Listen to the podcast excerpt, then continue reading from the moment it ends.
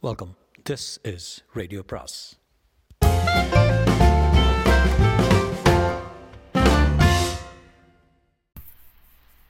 அனைவருக்கும் அன்பு வணக்கம். சுஜாதாவின் கமிஷனருக்கு கடிதம் அத்தியாயம் இருபத்தி மூன்று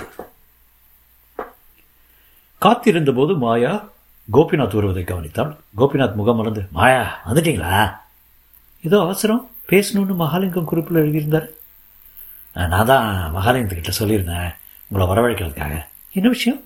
கமிஷனருக்கு வந்த அனா அனாம அனானமஸ் கடுதாசிகளை எல்லாம் லேபில் பார்த்துட்டேன். அதுக்கெல்லாம் இப்போ தேவையில்லை. கமிஷனர் பொண்ணு கிடச்சிட்டா? அப்படியா? என்றார் ஏமாற்றத்துடன். பிரில்லியண்ட்டாக அவனை கண்டுபிடிச்சதா நினச்சிக்கிட்டு இருந்தேன். கிட்னாப் ஆசாமியும் பிடிச்சாச்சா? இன்னும் இல்லை. அப்படின்னா எனக்கு அந்த சந்தேகத்தை பற்றி உங்ககிட்டயாவது சொல்லாமே அபதமாக இருந்தாலும். ஆ சொல்லுங்கள் அந்த கடிதங்களை நான் அலசி பார்த்தபோது ஒரு பெண்ணுடைய கையெழுத்து தான் கண்டுபிடிச்சேன். ஆ சொன்னீங்க. பின்பக்கம் சாய்ந்த எமோஷனலான கையெழுத்து. ஆண்கள் கையெழுத்து பெரும்பாலும் வலது பக்கம் சாயம். கிட்னாப் பண்ணது பெண் இல்லையே? கண்டுபிடிச்சிட்டிங்களா? இன்னும் இல்லை. கண்டுபிடிச்சதும் சொல்லுங்கள் ஏன்னா எனக்கு என் திறமை மேலே சந்தேகம் வந்துருச்சு. எப்படி? அன்றைக்கி நீங்கள் லேபுக்கு வந்தபோது உங்கள் வீட்டு அட்ரஸ்ஸு டெலிஃபோன் நம்பர் எழுதி கொடுத்தீங்க பாருங்கள் ஆமாம் அந்த சீட்டில் இருந்த உங்கள் கையெழுத்து இந்த கடிதத்தில் இருக்கிற கையெழுத்து போலவே இருந்தது. அப்படியா? என்று புன்னகைத்தான் என்னடா அது? இத்தனை அபத்தமாக இருக்குதுன்னு உங்களுக்கு உங்களை உடனே வரவழைச்சு கேஸ் என்னாச்சுன்னு கேட்குறதுக்காக தான் கூப்பிட்டேன். நீங்கள் வந்துட்டீங்க. சரி. வரட்டுமா நான்? உங்கள் கையெழுத்து அலசல் முறையில் குறைபாடுகள் இருக்கிறது தெரியுது. என்றான் ஆ இதுவரை தப்புனதே இல்லை. குட்பர்க் சிஸ்டம்னு இந்த தடவை நிச்சயம் தப்பு. கிட்னாப் பண்ணது நானாக இருக்க முடியாது இல்லையா? ஆமாம் அதான் எனக்கு ஆச்சரியமாக இருக்குது. அதை பற்றி இந்தியன் ஃபொரன்சிக் சயின்ஸ் ஜேர்னல் எழுதணும் என்றார். போகிற போது மாயா ஒரு முறையாவது எங்கள் லேபை ஒரு சுற்றி பார்த்துட்டு போங்களேன். அப்புறம் எப்போ வருவீங்களா? மாயா ஒரு கணம் யோசித்தார். ஆல் ரைட் இப்போயே பார்த்துடுறேனே என்றார்.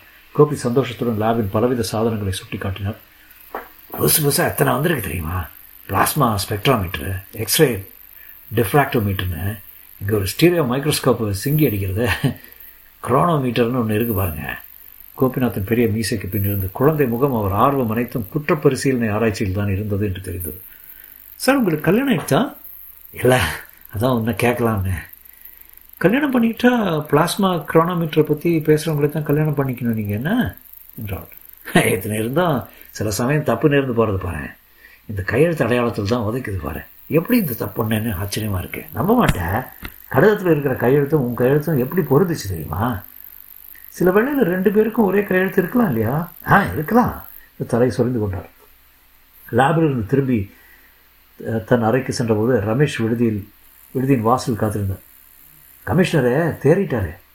என்னவா நாளைக்கு காலையில் ஆஃபீஸ்க்கு வரதா சொல்லிட்டாரு? வரக்கூடாது ஒரு மாதத்துக்கு ஆஃபீஸ் போகக்கூடாதுன்னு டாக்டர் சொல்லியிருக்காரு. அம்பிகா குழந்தைங்கள்லாம் போயிட்டாங்களா? ஆ இல்லை.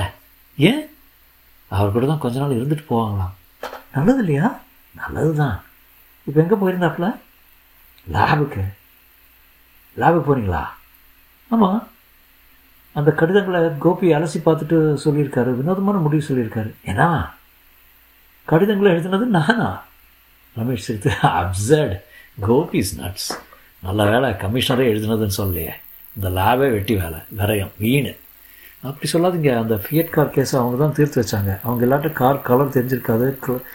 கிளாஸை வச்சு ஃபியட் கார்னு கண்டுபிடிச்சி கலர்னு சொல்லிட்டாரு கில்லாடி சார் இந்த வாடகை விடுதி கேஸ்லேயும் லேப் தான் எனக்கு உதவி பண்ணது. இறந்து போன ஒரு ரத்தத்தோட கொலைக்காரன் ரத்த அடையாளங்களையும் இருந்தது கண்டுபிடிச்சது. குற்றவாளி யார்? வாடகைக்கு இருந்த அந்த மலையாள பையன் ஒருத்தன். பணத்துக்கிறாரா? இல்லை ஹோமோசெக்ஷுவாலிட்டி மேலே கேட்க விரும்பல நான். என்றாள் மாயா உண்மை சில வேளை அபத்தமாக இருக்கும். ஆனால் இதை விட அபத்தம் இருக்க முடியுமா? ஆமாம் சில வேளையில் தப்பு நிகழ்ந்துறது மாயா உங்ககிட்ட லேப் பற்றி பேச வரல நான். கல்யாணத்தை பற்றி தானே பேச வந்தீங்க? சென்னைப்பண்ணா போகிறதுக்குள்ள ரமேஷ் இந்த மன்னிச்சுங்க. நான் என் வாழ்க்கையை எப்படி அமைக்கிறதுன்னு தீர்மானிக்கவே இல்லை. போலீஸ்லேயே ஒரு கெரியர் எடுத்துக்கிறதா இருந்தால் அது குடும்பம் குழந்தை இந்த மாதிரி விஷயங்களுக்கெல்லாம் சரிப்பட்டு வராது. அதுக்காக வாழ்நாள் முழுவதும் ஸ்பின்ஸ்டராக இருக்கவும் விருப்பம் இல்லை. அதை பற்றி பேசாதீங்க மாயா. நீங்கள் ஐம்பது வயசில் கல்யாணம் பண்ணிக்கிறதா தீர்மானிச்சாலும் நான் காத்திருக்கேன். ஏ பொய்யே. ஐம்பதுன்னா ஐம்பதா? ஒரு பேச்சுக்கு சொன்னேன். ஒரு வருஷம் ரெண்டு வருஷம் தள்ளி போடுறதா இருந்தால் சரி. என்னை போட்டு குழப்பாதீங்க. ஒன்று கேட்குறேன் என்னை கல்யாணம் பண்ணிக்கிட்டு எனக்கு தேவைப்பட்ட சுதந்திரம் கொடுப்பீங்களா? என்ன மாதிரி சுதந்திரம்? அஞ்சு வருஷத்துக்கு நோ பேபிஸ் அது எப்படின்னு சொல்லி கொடுத்துட்டா சமாளிக்கலாம். சரி நோ பேபிஸ் கமிஷனர் பண்ண மாதிரி தப்புகள் ஏற்படக்கூடாது. எதுக்கு எடுத்தாலும் சந்தேகம் கேள்வி சண்டை. நான் வேணால் வேலையை விட்டுட்டு வீட்டில் சமைச்சு போடவும் தயாராக இருக்கேன். அதுவும் ஆம்பளைக்கு அழகில்லை சின்ன பண்ணா விட்டு உனக்கு ஜீப் போட்ட தயாராக இருக்கேன். You are not serious Ramesh எப்போது சீரியஸாக பேசணும் போல இருந்தால் வாங்க. குட் நைட் என்று மாயா ப்ளீஸ் ரமேஷ் ப்ளீஸ் போயிட்டு வாங்க. நீங்கள் என்னை எதுக்காக கல்யாணம் பண்ணிக்க விரும்புறீங்கன்னு எனக்கு தெரிய தெரியுது. எதுக்கு? செக்ஸ் சேச்சா பின்ன எதுக்காக? ரமேஷ் யோசிச்சு செக்ஸ் இல்லைன்னு சொல்லலை. ஆஃப்டர் உலகமே அதுக்காகத்தானே இயங்குது. அதுக்கு அப்பாலும் கொஞ்சம் இருக்குது. என்ன இருக்குது? பாசம் அன்பு காதல் மாதிரி கொஞ்சம் உபதிரவம் இல்லாத சமாச்சாரம் இருக்குது இல்லையா? அப்புறம் கம்பேனியன்ஷிப்பு தோழமை ஒருத்தர் ஒருத்தர் வெறுமை பார்க்கறது வீட்டுக்கு திரும்பி போகிறது காத்திருக்கிறது பட்டன் தைக்கிறது காலில் நகம் வெட்டுறது அதெல்லாம் நான் பண்ணுமா இல்லை நான். எனக்கு காலில் யாரும் நகம் வெட்டிட்டா பிடிக்காது. Good night Ramesh. எவ்வாறு மனசு மாறினா சென்னப்பட்டனாக்கு வாங்க காலையில் போகிறேன் என்றான். அவன் போனதும் அவனை நினைத்து பார்க்க சற்று பரிதாபமாகத்தான் இருந்தது. அறைக்கு போய் குளித்து விட்டு டிவி போட்டபோது பார்லிமெண்ட் நியூஸ் ஓடிக்கொண்டிருந்தது. விடுதியின் போது பொது ஃபோனில் அவளுக்கு கால் வந்திருப்பதாக செய்தி வந்தது. போய் கேட்டது மாயா நான் சுதாகர் பேசுகிறேன் என்ன சார்? கமன் see இப்போ? ஆமாம் ரொம்ப லேட் சார். சில பாட்டிகள்லாம் லேட்டே இல்லை.